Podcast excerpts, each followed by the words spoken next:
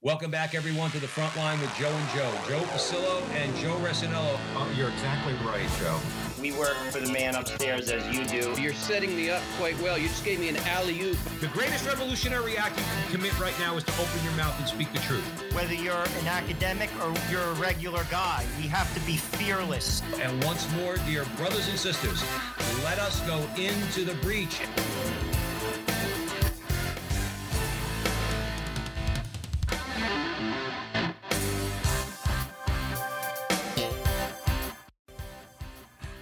Again, everyone, and welcome to the front line with Joe and Joe, Joe Pasillo and Joe Resinello. And once more, dear brothers and sisters, let us go into the breach. And we are on the Veritas Catholic Radio Network, 1350 on your AM dial, serving the New York metropolitan area. Please be sure to download the Veritas Catholic Network mobile app so that you could have access to all of our station's content. And today, we are very pleased and honored to be joined by Dr. Kenneth Howell, and we're going to be discussing his book, "The Mystery of the Altar." Uh, of the Altar: Daily Meditations on the Eucharist. And for those of you out there who are not familiar with Dr. Howell, uh, he is a senior fellow of the St. Paul Center for Biblical Theology and the director of the John Henry Cardinal Newman Institute of Catholic Thought and adjunct associate professor of religious studies at the University of Illinois. Dr. Howell is the author of several books, including Something Greater is Here and Clement of Rome and the Didache, a new translation and theo- excuse me theological commentary.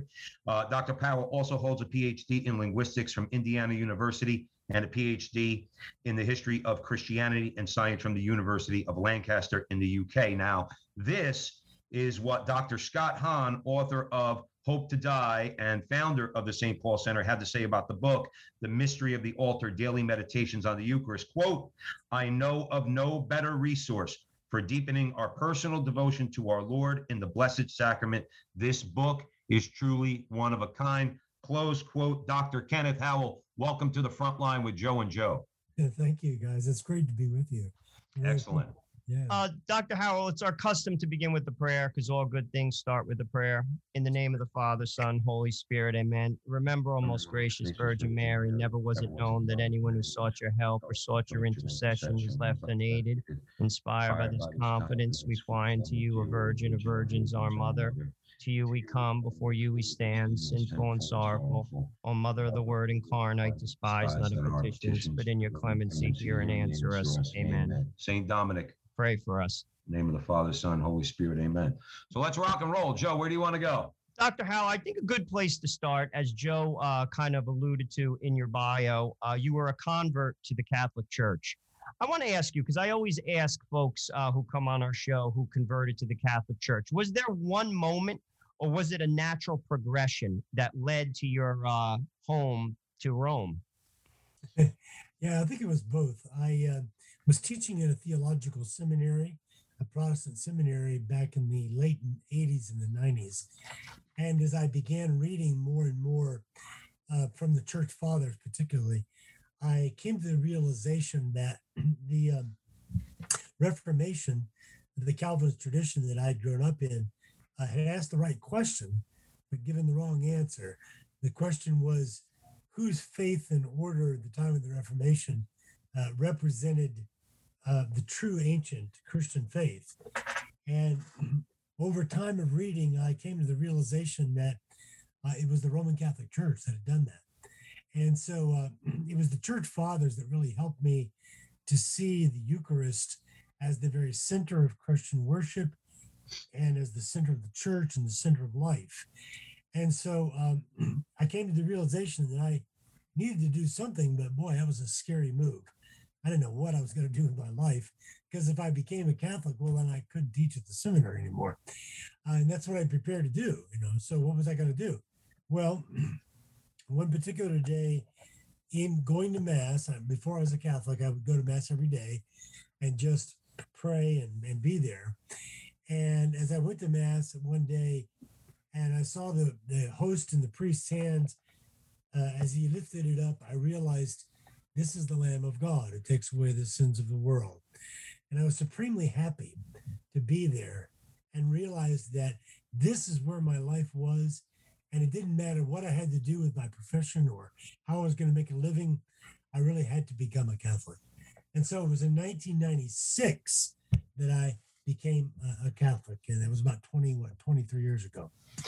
The, the reason why I always ask this question, uh, Doctor, is it takes a lot of courage because those who are outside the Catholic Church who are in ministry, whatever the denomination, um, it's your livelihood. I mean, like, you know, you're literally risking your livelihood. I mean, nowadays, as Catholics, with uh, the culture the way it is, you know, if we prescribe to some ideas, particularly the idea of traditional marriage, you can risk your livelihood as well. and and I I really respect uh, people like Dr. Hahn. We uh, we uh, interviewed uh, Dr. Bergsma as well, and yourself, who basically make that jump because, again, you got to put bread on the table. Right, exactly. Yeah, and, and as fathers, you know very well the sense of responsibility that we we have. But I remember uh, one of the good things about my upbringing as a Presbyterian uh, was that I had my mom and and and the te- and the teachers at my church basically said, you know, follow Jesus above all. It doesn't matter what else you have to do in life, you follow Jesus. And so I took that to heart, and then it came to a point where I really didn't expect to be, but following Jesus meant following him out of the Presbyterian church into the Catholic Church. Um, but you know, the the benefits, the compensations have been so great, the spiritual consolations, uh, because the Catholic Church is so rich with regard to its sacraments and spiritual traditions. And you know, every one of us at some point in our life, whether we grow up in the Catholic Church or another church, we all have to come to grips with this question. when Jesus said, Unless you eat my flesh and drink my blood, you have no life in you. When he said that if you want to be with me in heaven, you must eat my flesh and drink my blood. Uh, we have to come to grips with what that means and whether we're willing to do it or not. And so um, that was the question for me did I want to be in heaven or not? did I want to be with Jesus for eternally, uh, for hmm. eternity? And uh, if he did, then I had to eat his flesh and drink his blood. But what does that mean? Well, as I explored that more, I came to the realization that that's partly what led to this book about the mystery of the altar, is the realization that the entire early church, from the let's say the second century on, and now excluding the New Testament because that can be debated. But but the second century on, all of the church fathers believed that the Eucharist, properly consecrated by a validly ordained priest, is the body and blood of Jesus Christ. So I knew I had I knew what I had to do. Didn't matter what the consequences were. Mm-hmm. It, it's interesting. I've had conversations with uh, those outside the Catholic Church who are Christian. I know, uh, Dr. Howell, I never understood it. I mean, again, I'm not a Bible scholar, nor is Joe. But when you read John 6, it's kind of hard to say that Jesus is talking about eating and drinking his, his body and blood spiritually. He's saying you have to eat my body and drink my blood. And he's very clear. And when the apostles looked for clarification, he doubled down on it. Correct me if I'm wrong. No, you're absolutely right. Yeah. The teaching, and, and again, we love our Protestant brothers and sisters, but course. You wrote this book. Um, uh, John Paul the Saint, Pope Saint John Paul II, or I believe Vatican II, said that the Eucharist is a source, summit, and center of the Church's life, and and how how our Protestant brothers and sisters don't see that, regardless of anything else. That is where you find Jesus, and that is in the Bible. And I would just try to keep emphasizing to our brothers and sisters, like you were just describing, when you realize it's Him, you got no choice you mm. got no choice. And I also want a doctor comment on something you mentioned as well, talking about if I want to go to heaven, I have to eat his flesh and drink his blood. The catechism, this is the catechism that John Paul II put out, I believe it was 1992. It's very clear. And this is where American Catholicism sometimes deviates from actual dogma. It says salvation is found through the Catholic Church. And then the next sentence says, unless it's through no fault of your own. Well, this isn't the 12th century where you have to go to, to tomes to find like information. You have Google. Like, mm-hmm. are you searching for the truth? And the truth is found, and salvation is found in the Catholic Church. It's a teaching of the church. And mm. American Catholicism glosses over that fact. But that doesn't change it. I'd like your comment on that, and then we'll get into a little bit more in depth with your book. Well, you're you're you're absolutely right. I mean, the, the culture that we're living in has been shaped over several centuries, and already in the 19th century, at the end of that century, uh, Blessed John Henry Newman made the statement that what he called theological liberalism, today we would call it relativism. But basically, it's the idea that there is no truth in religion, and it's all a matter of opinion. So you just choose whatever religion you want. So we just accept that it is normal, for example, that if you drive down, let's take a big city like New York, I've only been there a couple of times, but you, you drive down a street in, in New York City, and I'm sure there's there's a Methodist church and there's an Episcopal church and there's a Catholic church and a Presbyterian church, right? If you go if you go far enough. Well, we just accept it as normal that people are going to choose to go to their church on a particular Sunday. But we have to ask the question is this what the Bible teaches? Is this what Jesus taught and the apostles? And the answer, I think, is, and, and I came to this, by the way, and this was leading me into the church. The answer to that is no.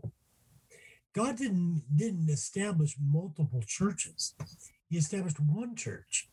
And that church goes back to the apostles. So the question, and, and so this is what I said about the Reformation asking the right question where is the apostolic church? Because actually, all the reformers, Luther, Calvin, Zwingli, Cranmer, all these people, they believed that there was one church. And therefore, they believed that the Roman Catholic Church wasn't that church, right? That's why they became reformers, or that's why they became Protestants. And I believe that too, growing up with that. But there isn't there there God did not design there to be multiple churches with multiple confessions and multiple beliefs. And the reason is this very simply in heaven, there are not going to be denominations. There's going to be one worship of the Lamb of God who takes away the sins of the world. And so God is calling people together in unity. And unfortunately, we live in a society today that's just incredibly divided, not just by religion, but by race and all the kinds of things, you know. Well, the devil is doing a masterful job, Dr. Howell, um, as far as divide and conquer. Like you said, it's all there is is division. You're listening to the front line with Joe and Joe, Joe Pasillo, Joe Resinello. We're having a great conversation in the breach with Dr. Kenneth Howell. We're discussing his book, The Mystery of the Altar Daily Meditations on the Eucharist. Joe Resinello. Um, in your book specifically, you bring together the voices of the great saints and the holy teachers of the past who discuss adoration of the Eucharist. Can you share with us one or two of these saints and what they had to say, Doc? Oh yeah, that, that that's wonderful. The uh, what we've tried to do in this book is to bring, as you said, is to bring together readings from actually 21 centuries or 20 centuries of the church. Uh, and the, from the very beginning, like the Didache, uh, Ignatius of Antioch, uh, in the mid second century, we have the first description of the Mass or the liturgy uh, in Saint Justin Martyr, right up to Saint John Paul II in the 21st century in the document that you quoted earlier, uh, uh, Ecclesia de Eucharistia, the church comes from that. Um, let me just give you a, a quotation or two. Um, there's really a beautiful one from the Eastern Church, from the Greek speaking church, and that's uh, St. John Chrysostom uh, for March the 16th. And I'll just kind of turn to that real quick. Um, St. John Chrysostom, give me just a moment.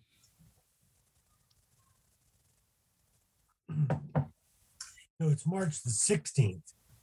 St. John Chrysostom was one of the most prolific writers of the ancient church, in fact, the most in the Greek speaking East, while St. Augustine was in the West. Now, St. John Chrysostom is talking about the church as the body of Christ because he's talking, he's giving a homily on Ephesians, where Paul talks about the body of Christ in the letter to the Ephesians. But then he says this since we are speaking of the Lord's body, he means like the church, let us recall that that body was also crucified, nailed, sacrificed. If you are the body of Christ, that is, if you Christians are the body of Christ, then bear the cross, since he himself bore it. Bear the spitting, bear the slaps, bear the nails. Excuse me. Well, you know, it, it's funny because that's also something I think that our Protestant brothers and sisters don't fully grasp. I mean, if you ever go, and I, I know you have because you you were once in those denominations. I mean, the, the corpus is not on the cross; it's sanitized. I mean, if you go into uh, Latin America and you see the crucifix, you know, talking about like bearing the nails and, and the and the crown. I mean, it's a bloody Christ.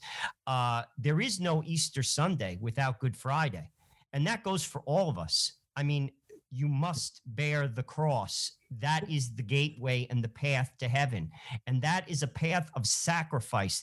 And once again, American Catholicism does not address it. Could you talk on that? Yeah, yeah, yeah. This is a great point you're making, and this picks up on what he says here about burying the slaps. You see, what this the heart of Catholicism is that the same life that Jesus lived on earth is being relived mystically in each one of us. This is why Paul says in Second Corinthians 4, he says that we bear in our bodies the, the dying of Jesus, that the life of Jesus may be manifested in our bodies. The greatest power for evangelization is the cross itself. It's Christ Himself.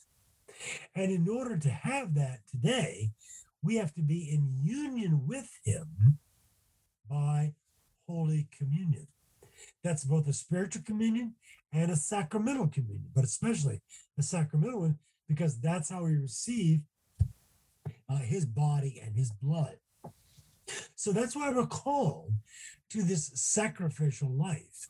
And, you know, this is one of the most um, paradoxical things about our life, which is manifested most beautifully in St. Joseph himself. And it is this to live a quiet sacrificial life is the path to redemption and salvation. In other words, the way that we the way that we bring Christ into the world is and to and to the world is by living this life of sacrifice for God. And that is to be live in imitation of Jesus Christ.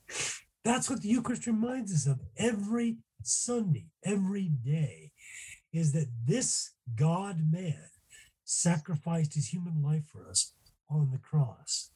And because he did that, and because he communicates that to us in our souls, then we too can live this life that is both sacrificial and very powerful. You know, it's funny because Christ, to live a life, the life of a Christian, it's mm. very hard. Let's yeah. be honest. Yes, and he gave us the Eucharist. It's called viaticum. It is yeah. food for the journey. I have learned this. I mean, I fail every day, doctor, every single day. Me too. and I'll tell you this if you are not living a Eucharistic life, you cannot do what Christ asks you to do. I have learned that. You cannot do it. Like, like I even look at that in in the sacrament of marriage. I don't even believe in civil marriage because I'll be honest with you. I mean, I have four kids under 7. My mother lives at my house. We're expecting our fifth child. If I didn't pray the rosary and if I didn't live a sacramental life, I got news for you. It's not happening. yeah, I think that's a beautiful realization that we can all come to is that the power is not from us you know, in Second Corinthians chapters uh, 11 and 12, Paul talks about all the stuff that he went through. And then he says, you know, and then he asked God to take away the thorn out of his flesh. And God said, Nope, my grace is sufficient for you. So I've given you this through divine providence, and now I'm going to give you the strength to be able to live it. But like you, I, I completely agree. Without the strength that God gives, especially in Holy Mass, in the Rosary, and prayer, uh, we could not do that. You know, How also, does, uh, oh, please, Joe. No, no, I was going to say, how do um, Dr. Kenneth Howell is joining the front line with Joe and Joe, Joe Pasillo, Joe Rossinello, and we're talking about his book, The Mystery of the Altar Daily Meditations on the Eucharist. Dr. Howell, you align daily readings in the book with the liturgical calendar, and that allows the reader to contemplate a wide, the wide-ranging applications of Eucharistic truth in their lives. Um, talk about that. Describe that for our audience, if you will.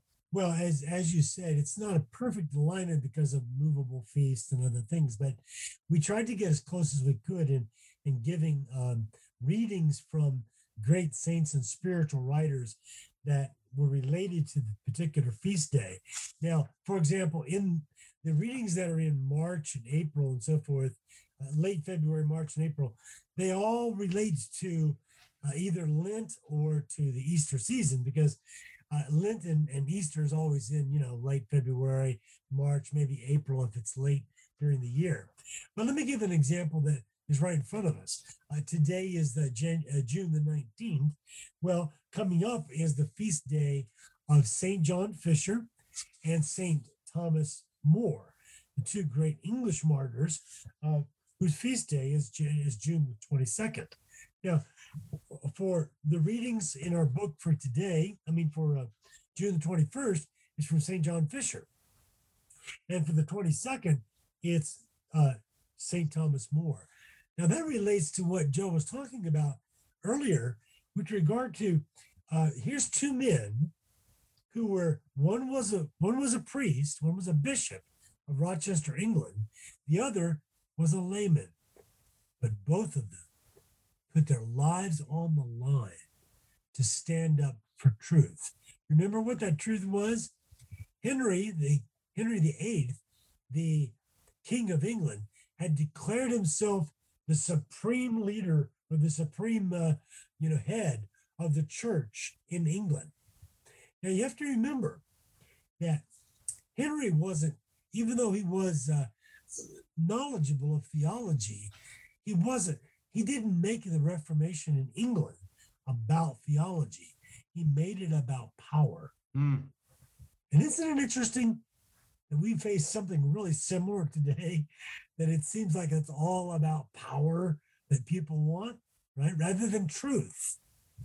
But St. John Fisher and St. Thomas More, one a cleric, one a layman, a layman, by the way, with grown children, remember, uh, this me, these men stood up and said, I will not sign this document that says that you are the supreme head of the church Hmm. because you are not the supreme head of the church. And it's it's interesting, Dr. Howell. Just and I, and we only have we have about six minutes left. We want to get to maybe one or two more questions, but it is interesting. And no matter what anybody says, you hit you made a very good point. There is no theological justification for the for the uh, for the for the breaking off of the of the of the English, uh, or let's say the establishment of the Anglican Church. There was no theological justification whatsoever. It was all about power. Unfortunately, I know a lot of people don't like to hear this. It was about power, and it was about lust for church property. Okay, that's what that's my reading of it. Okay, Yeah, well, Um, because he closed all the monasteries. and and and took them. you know those those those monks built up wealth over centuries that within several a couple of decades or so, maybe less, uh, was all taken away. But we have a few minutes left. Joe, go ahead, Joe Resinello. I know we have at least one or two more questions we want to ask Dr. Ken Howell, who's joining us at the front line with Joe and Joe. In what capacity could both religious and lay Catholics use this book? Because I think it's a great resource that focuses on some very fundamental aspects of our faith. Yeah. Well, my my hope, uh, I I would say answer that in several uh, levels. The first one is that we hope that this can be placed into the hands of every Catholic priest, English speaking Catholic priest in the world. And when I say English speaking, that includes a lot whose native, native language is not English, because a lot of a lot of them know English. And my hope is this that as they pray every day, especially as they pray the liturgy the hours, they might be able to supplement what they do in other ways already with the readings in this book. Why is that? because their life, their ministry, their service to the church all revolves around the altar. So the more, the deeper that their faith is, they can then let that be communicated to the people of God. So I'm hoping that every priest in the world can get it. Every uh, religious, let's say, so monks, for example, or you know, active orders, that they will be able to nurture. But I'm also hoping then that every Eucharistic chapel in the country, and they seem to be growing in number again, thank God. Uh, every Eucharistic chapel in the country could at least have one copy of this so that people, whoever it is that comes in there to adore Christ in the sacrament, can take this, spend some time, meditate, and learn the great saints. But I'm also hoping that really a lot of uh, many, many lay people will get this book. And I've already heard from a number of my friends locally and other places that there's a number of uh, lay people. There's a friend of mine, in fact, my co-author, Joseph Gromwood, he has a friend. The friend brought 20 copies of this and gave them free to others, right? And she did this because she could see something that's really missing from our world today, both in the church and in the culture. And that is this book will, because the readings come from every century, it gives a great sense of being rooted in history. And that's what we need really today. You know, what's funny, Dr. Howell, is that, you know, talk about what we need, particularly in this culture. I remember just very briefly, we have a couple minutes left. Um, I remember in my journey, let's say back to the church uh, and beginning to practice again, all those times, I didn't realize it then, uh, but all those times sitting in front of the Blessed Sacrament uh, with the little candle on, you know, the sacrament in the in the tabernacle in an empty church at three o'clock in the afternoon, you know, asking God for help. The, obviously, those were very efficacious as my life has changed over the last 15 years. And it was because of all those times sitting there in front of Jesus, not even knowing what to say, but just being there with him. And it's so important that we emphasize that to people. We only have time probably for one more question. We have about uh, two minutes left. Joe, did you have something for uh, Dr. Howell? Yeah, just one last thing. I mean, and, and this kind of piggybacks on what Joe said, as well as what you said, Doctor, regarding adoration. How important is it to carve out time to sit before the Blessed Sacrament? I mean, you come from the great state of Illinois, and there's a saint to be named very soon, Archbishop Fulton Sheen, that swore by that. I swear by it too. I think it can. It, it's the saint maker. It's the factor that makes the saint sitting in front of the Blessed Sacrament daily, if you can, weekly, is something I think we all can do. Speak to that for a little bit. I'd, I'd like to give you a quote from uh, one of the great theologians of, of the 20th century, Jean Danielou, Cardinal Danielou. Uh, I'm, I'm just quoting it in the new book that I'm writing right now about St. John Chrysostom. And basically, what it says is this that there, the, the mystery of Christ died and risen is the most important truth of our lives. All right. Now, that truth is mostly seen in the visible sacrament, but it's also mystically communicated to our souls through the ministry of the Holy Spirit. Jean Danielou says that this mystery of Christ died and risen then. It is sacramentally in the church, it is in the scriptures, it's written form, and it lives mystically in the soul. When we're connected with Jesus in the Blessed Sacrament through the ministry of the Holy Spirit, that heals so much of the problems and the uh, and and sins and inclinations that we have as human beings. And like Joe mentioned about him coming back, is coming back to the church. I realized when I was coming into the church, something is desperately wrong with my life. And I need God to do this. Dr. Howell, we're going to have to leave it there because we're running out of time. Very quickly, where could folks uh, buy your book so that they could read it?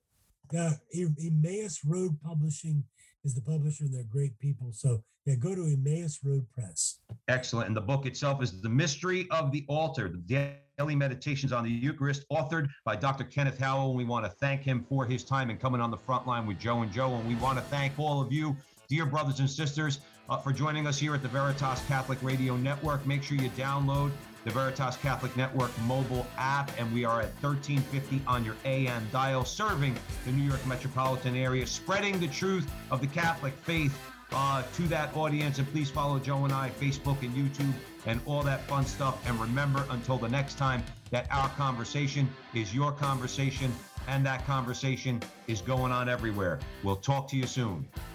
Catholic radio works, and now we have it here in Connecticut and New York. It's been seen around the country that there's no better tool for evangelization. Where there's Catholic radio, the folks who listen deepen their faith, families are strengthened, parishes and communities flourish. So, let people know you're listening to Veritas, tell your friends to tune in, and let's make an impact here for Jesus and His church. This is Steve Lee for Veritas Catholic Network.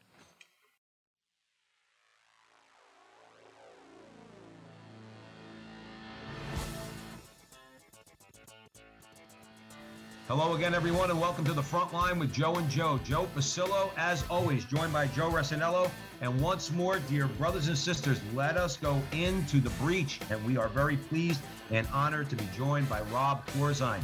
And many of you out there at Veritas Catholic Radio Network, you know who he is. But just having said that, uh, Rob Corzine is the Vice President of Academic Programs for the St. Paul Center for Biblical Theology. He was received into the Catholic Church in 1994 and has held teaching and advocacy positions for several Catholic apostolates, including work as an apologist and catechetical writer for Catholics United for the Faith, and as producer and host of a weekly Catholic radio program on apologetics and evangelization. Host of EWTN's Genesis to Jesus with Scott Hahn. Dr. Scott Hahn, Rob holds a degree in humanities and Catholic culture from Franciscan University in Steubenville, Ohio. After graduation, Rob spent several years in Washington, D.C., working for public policy think tanks and family policy organizations to train activists, teach undergraduates, and organize networks of public interest lawyers, scholars, and policy analysts. He teaches the Journey through Scripture program and is the producer and host of St. Paul Center Presents on Relevant Radio. Rob Corzine, welcome to the front line with Joe and Joe, brother. It's good to be here.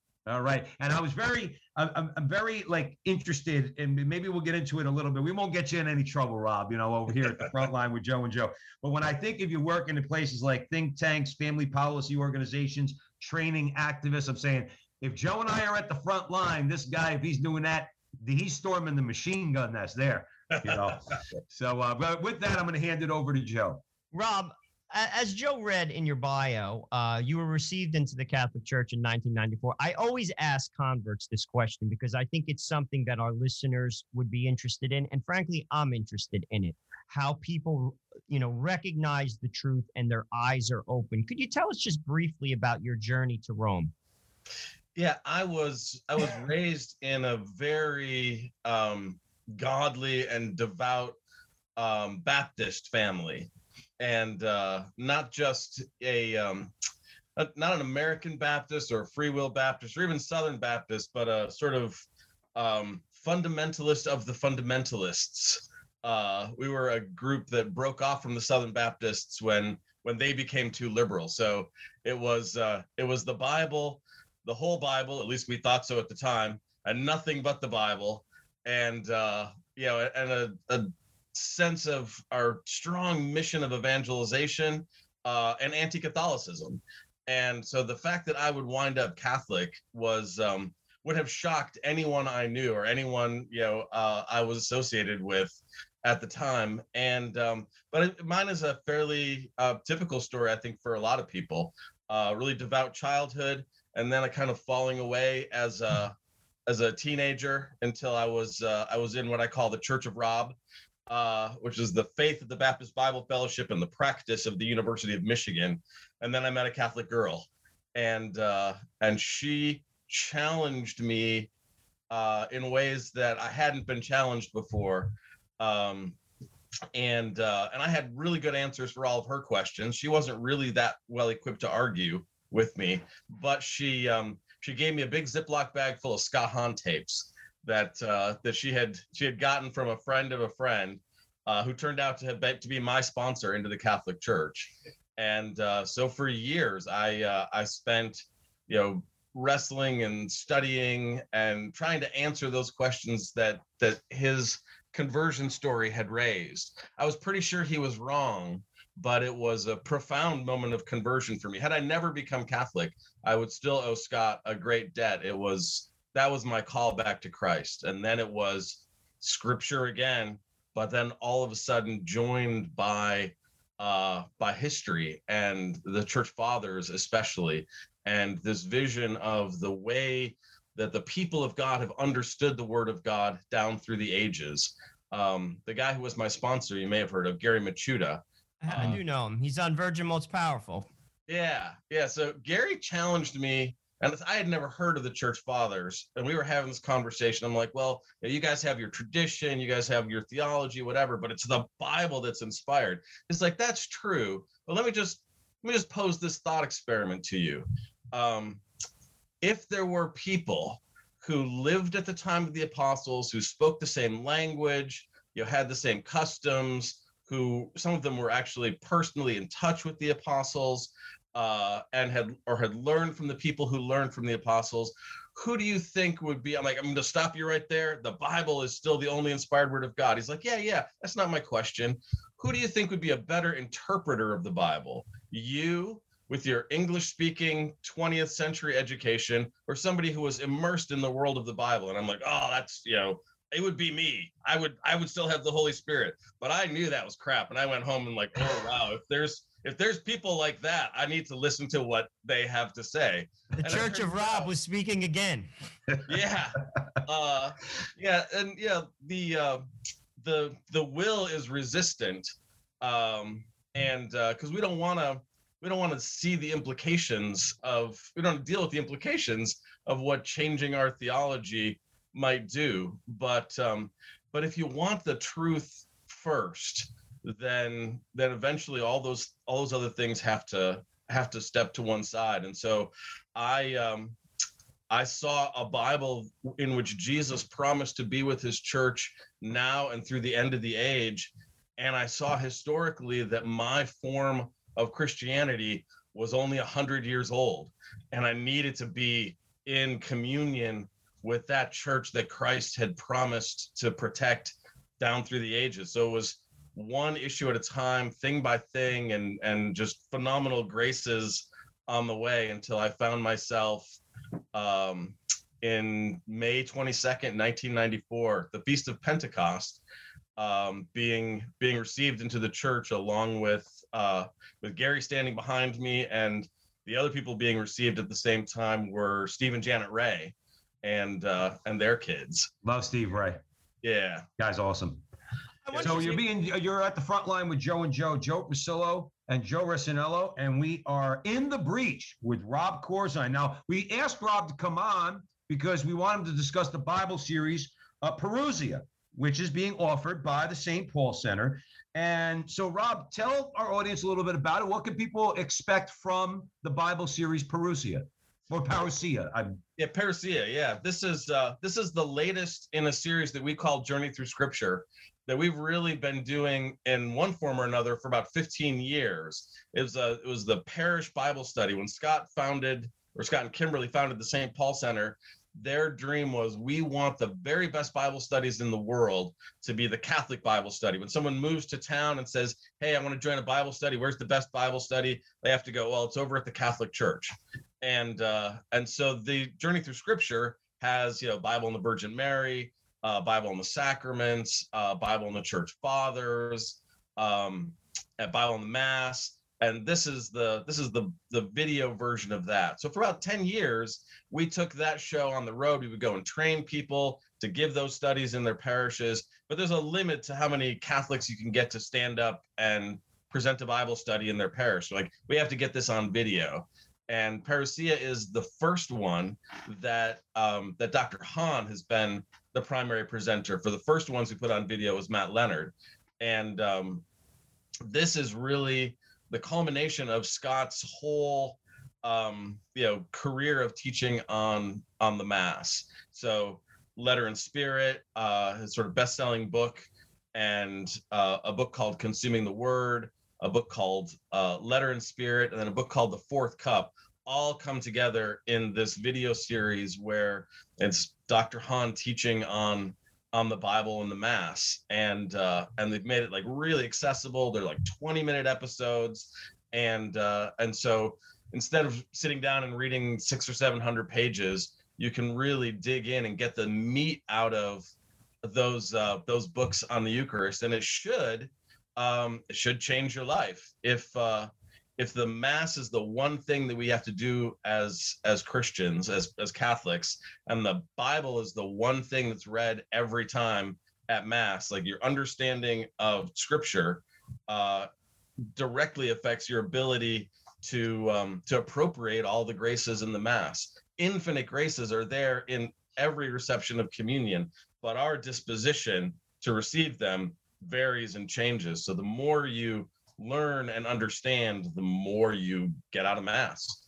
I would you agree. got to go there anyway, so you should you know increase your understanding. Yeah, I, am going to hand it over to Joe, but uh, for a question, but I, I think it, I think it's you know one of the things I love about you, Rob, about Scott Hahn, others, Dr. Brant Pitre, Dr. John Bergsma, people like that is I never see an axe to grind in your apologetics and your you know you know biblical you know uh, teaching you know teaching on the Bible. It's just very matter of fact. Here's where it is in the Old Testament. Here's where it is in the New Testament. This is how we know this. It's just explained, I think, so effectively. And unfortunately, I think of a lot of times our Protestant brothers and sisters, they have their ears closed. You know, they they because when I listen to Scott Hahn, going back a couple of decades, right, or you or preacher or anybody, I'm like, wow, this that's that's I didn't know that, or I didn't know that, and I, and not because I'm Catholic. I'm like, yeah, that makes all the sense in the world. Like, Right. well, you know, that's why I love the way you the presentation of the teachings of the church that you guys do. I, I think is just is is wonderful. Yeah, I mean, I there, there, how could there possibly be a place for uh for an axe to grind or, or a self assertion, right? Everything we have, we receive. It's just uh, Scott likes to say, we're just one beggar telling other beggars where we found some bread. I love it, Joe Resinello. You know, I, I want to comment back to your uh, conversion story for a minute. You said something I thought that was rather interesting. Um, you said a lot of things actually that were interesting, but particularly, uh, you said that your tradition, your Baptist tradition, wa- was very fundamental. Now, obviously, you're a very intelligent guy. You went to the University of Michigan. I, you know, it's clear. Yet, in the Bible, it is so specific that Christ says that the Eucharist is my body. And it is so specific that it says that the church was founded on Peter. Now, not everyone went to the University of Michigan, and not everyone is well read as you, but most people can read. And it's not me saying it, it's Jesus saying it. And coming from that tradition, I, I find it difficult how people can't then look to the church. Like, honestly, talk to that a little bit. Like, because I think a lot of people out there will say the same thing, because I did as you were saying it. Yeah, yeah. Um yeah, I think the the difficulty is that the using the standard of scripture alone is is radically insufficient. And one of the doctrines that the that the Protestant reformers put forward is the perspicuity of scripture. There's a fancy way of saying you just read the words and everybody should get the right thing out of it. And um, every it's just not the case. Everyone, in fact, reads the reads the the scriptures through and in a tradition and and they can it can challenge you and and contradict you uh and as it as it you know all converts have had that experience of you know this thing i believe is is not in line with uh with revealed truth. But we did not have that we did not have that experience as a as a matter of course. We were we were reading it and find you know there's occasionally there'd be those uncomfortable you know parts and you find a way to to to work it through. So in john 6 you know it how how much more explicit could jesus be? Like you know unless you you know eat the son of man and drink his blood you have no life in you. That is crystal clear. But uh i think is my my middle position as i was being challenged with that if i recall was to go well you know if you s- switch back a couple verses he says you know he who comes to me will never hunger he who believes in me will never thirst. So maybe eating just means coming to him. So you find a way to. So on the one hand, we would say we just take the Bible at its face value and you know like interpret it literally. And the other hand, we would always find ways to get out of the the hard passages. You need to read it in the way in the the spirit that it was written and by the spirit that it was written and it was written by the apostles jesus didn't say you know go therefore and write he said go therefore and preach so all of the authority in heaven and on earth that was given to christ that he then bestowed on his apostles writing is only one of the ways so we were trying to we we're trying to reproduce the faith of jesus with half of the data and uh and that will never work You know, it comes to, I mean, speaking to that point, it has nothing to do with intellect. It has everything to do with will. You see, like it's about bending the knee. You know, It whether is. you're the smartest person on the earth or you're the simplest person on the earth, the path to heaven is bending your knee, Hmm. saying yes. Yes, like our friend Forrest Gump. Why do you put that gun together so well, Forrest Gump? Because you told me to, sir. That's how I look at it yeah like it's because you told me to and i'm going to do it because you're god and i'm not and that's the impediment people rationalize it they talk about it they do this constantly within the church clerics as well as the laity no it's because you told me to sir I had a guy come up to me at work, a young kid. I love this kid, right? He's an evangelical, and just out of nowhere, they know I'm Catholic at work, and he he looked at me. He says, "So where's uh in his Spanish accent? He's Hispanic. He goes, "So where where's the Pope in the Bible?" Because he's an evangelical. I want to say, "You really want to have this conversation at work, Jose? Do you?" I said, "Because this this might take a little bit of time." But yeah, it's like I want to say, I could tell you, you know, if you if you want to go out after work, you want to go for a scotch. Well, I'll, I'll tell you exactly where the Pope is in the Bible. His name's Peter. Go ahead, Joe. Joe, let's Joe. Let's talk about. We have well, we have a good amount of time, but let's talk about take and eat. Yeah, actually, if, if I can just add one more thing, there are there are two things there. I think as um, as Protestants, we would often you know point to the Bible and we would say, well, you just don't see it, but God said it, I believe it, and that settles it. And that that's a a a laudatory thing, but it's a little bit twisted. God's what we should say is not God said it, I believe it, and that settles it, but God said it, that settles it, and I believe it it's different it's a slightly different. And um but and you're right it's not a it's not a question of intellect uh but of will. But there's also this mys- mysterious element of grace in it. I mean i know protestants who are both way smarter than i am and way holier and haven't yet been given that that grace of conversion. It's also just the mysterious action of the holy spirit you know giving us something that we don't deserve Amen. That's a wonderful way to put it. As Joe said, uh, the focus of this interview is is the short video that you guys put out at the St. Paul Center, Take and Eat. When I watched it, I found it to be both inspirational as well as educational. I encourage all our listeners to check it out. Could you give us a little taste of it, Rob, um, and where people can find it?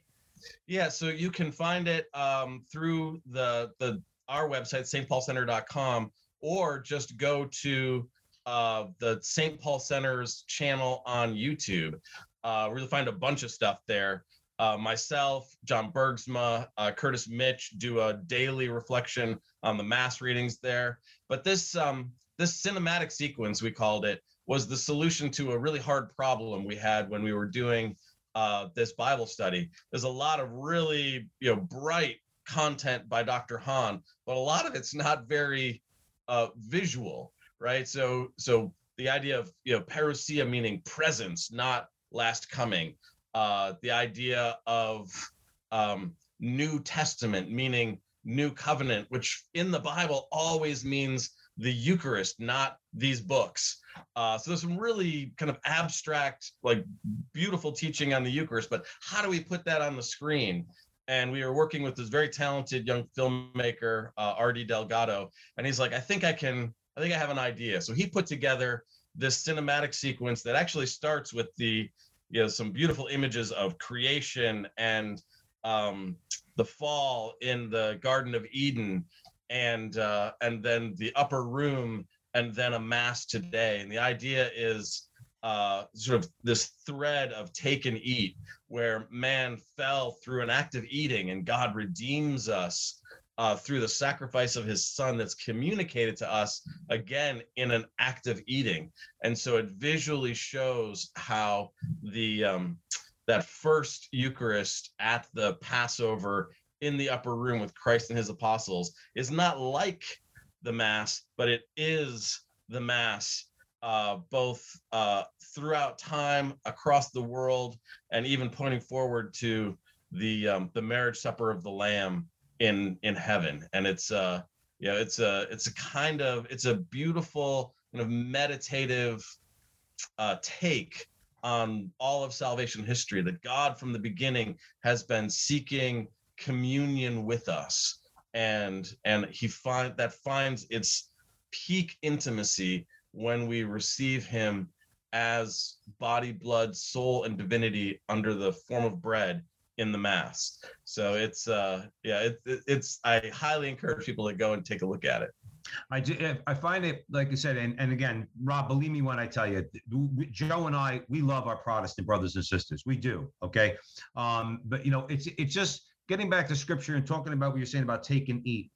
I know for me, trying to understand the Eucharist, you know, let's say going back about 15 or 20 years, as I started to start to practice the faith again, there was three blinding examples in Scripture to me that said, "Well, it's got to be." Like Joe said, you know, listening to authority. Well, I'm listening to the words of Christ. John 6, you just mentioned the Last Supper. Okay, this is my body. Not it looks like my body, not it represents a symbol of my. This is my body. Okay, and the road to Emmaus, okay, where where Jesus breaks the bread and then the eyes of the apostles are open. I, I again just not beating a dead horse, but just saying it clearly. I pray that our Protestant brothers and sisters look at the plain text. Yeah. Right. And Jesus' own words. And you can't come away with anything other than Jesus is in the Eucharist. That host is actually Jesus, body, blood, soul, and divinity yeah, the Catholic faith is the master key to understanding the scriptures. If you come to the text of the Bible alone, you're you're going to find some confusing things. You're going to have maybe some strategies to make sense of it. But once you once you have the master key, you look at it through the light of the Catholic faith is like, aha, that makes sense of it. This organizes all of those hard parts. And um, so that's the like it's it's not easy for someone to coming to the text alone to to generate all of the truths of the faith even if they're there. But if you come to it with the um the way that it was intended to be right? The scriptures were not written to be a um an instruction book that people sat down with alone. They were written to be proclaimed to the people of god at the mass. It's a hmm. liturgical book.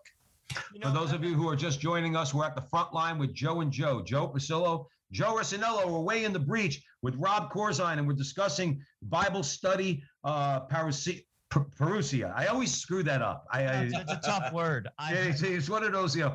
So uh, parousia and the film clip also offered by the St. Paul Center for Biblical Theology. Take and eat and and all the resources by the way we would emphasize to our audience out there at the veritas catholic radio network um, all the resources of the st paul center you need to avail yourself of so joe we probably have about i don't know five six minutes i'm going to hand it over to you you know, the, the language of the video uh, embodies the St. Paul Center. It's a common theme. It's basically when Catholics take and eat of the Lamb of God at the holy sacrifice of the Mass, we partake in the worship of heaven and earth. I mean, this is a constant theme that comes from the St. Paul Center. We we've been involved with you guys for quite some time. We've talked to, uh, to a number of the authors. We've talked to Scott.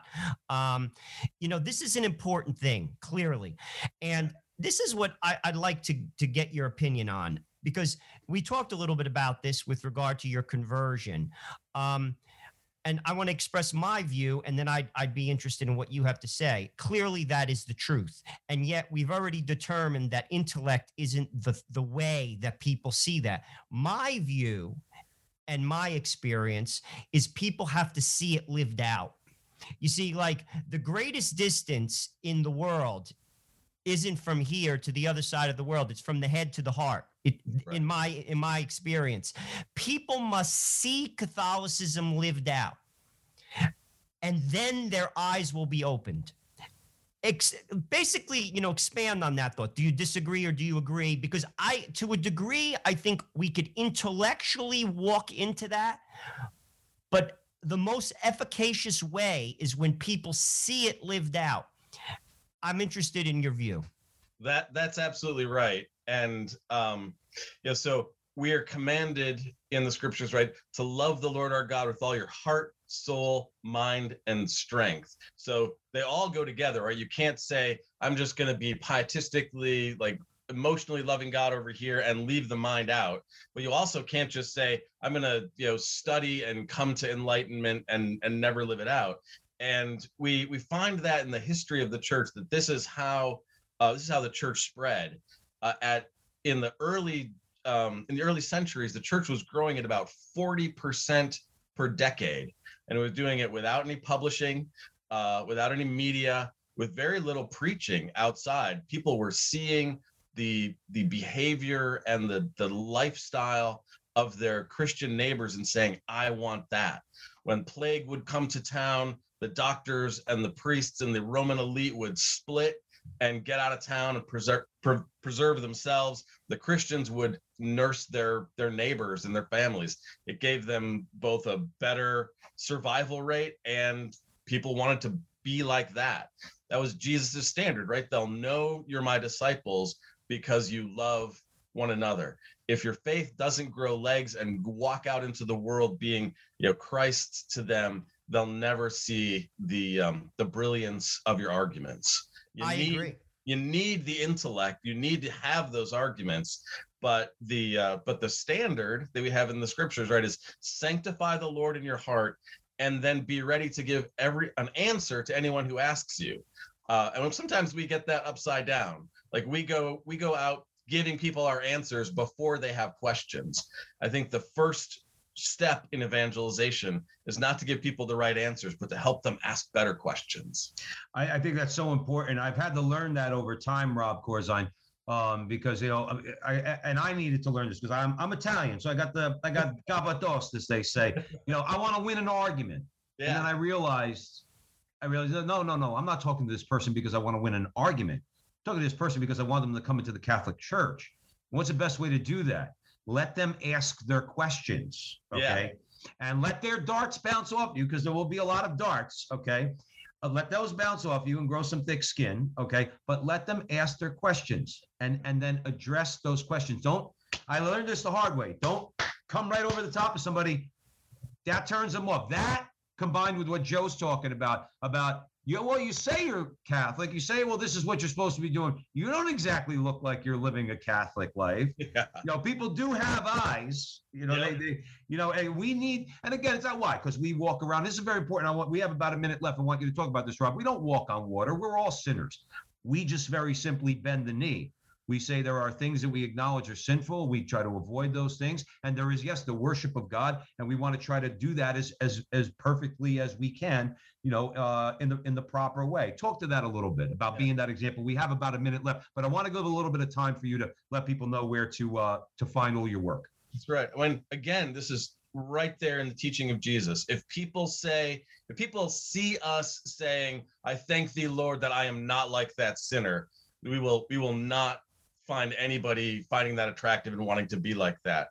But if we have the the humility and the reality to live in the world as it really is and to say be merciful unto me a sinner then you know people can see that that's that that's real and um and they they have the experience in themselves of needing that mercy um and all we really need to do is show them that that thing that they need that that thing that they were made for that that empty place in their heart like can be filled like has a purpose um and we need to we, we show it by by showing that we've that we found it we are a beggar telling other beggars where we found the bread of life We're going to leave it right there. Rob Course, I want to thank you for joining us at the front line with Joe and Joe. Rob, where can people uh, get all the information and have access to all the content from St. Paul Center, including Parousia and uh, and Take and Eat?